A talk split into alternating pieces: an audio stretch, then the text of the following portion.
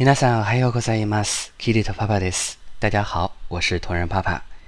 今天给大家带来的朗读片段是来自由二宫和也主演的日本电影《白金数据》。电影改编自东野圭吾的同名小说。接下来要读的这个片段是写给主角 Liu 的一封信。Liu，こうやって君に手紙を書くのは最初で最後だと思う。 私は今まで不思議でならなかった。同じ遺伝子なのに。そして一つの体なのに。私と竜はなぜ二つの心を持ちなぜ全く違う生き方をしているのか。だけど今ならなんとなくわかる気がする。違う生き方をしていたわけではない。僕も君も逃げていただけだ。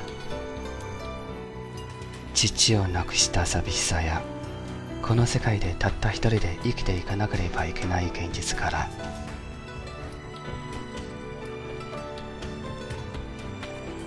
人の運命や可能性は決して遺伝子や科学の領域ではない。未来を切り開くのはその人間の自分自身の意志なんだ大切なことに気づけてよかった今日の朗読はこれでおしまいです。ご清聴ありがとうございました。今天的节目就到此结束了。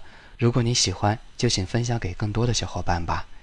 节目文本及翻译可以关注公众号“日语里”，向后台发送“美文朗读”即可获取。如果你想跟我聊一聊或者学习日语，也可以后台发送好友与我取得联络。咱们下期节目再见，我是发发，我爱你们。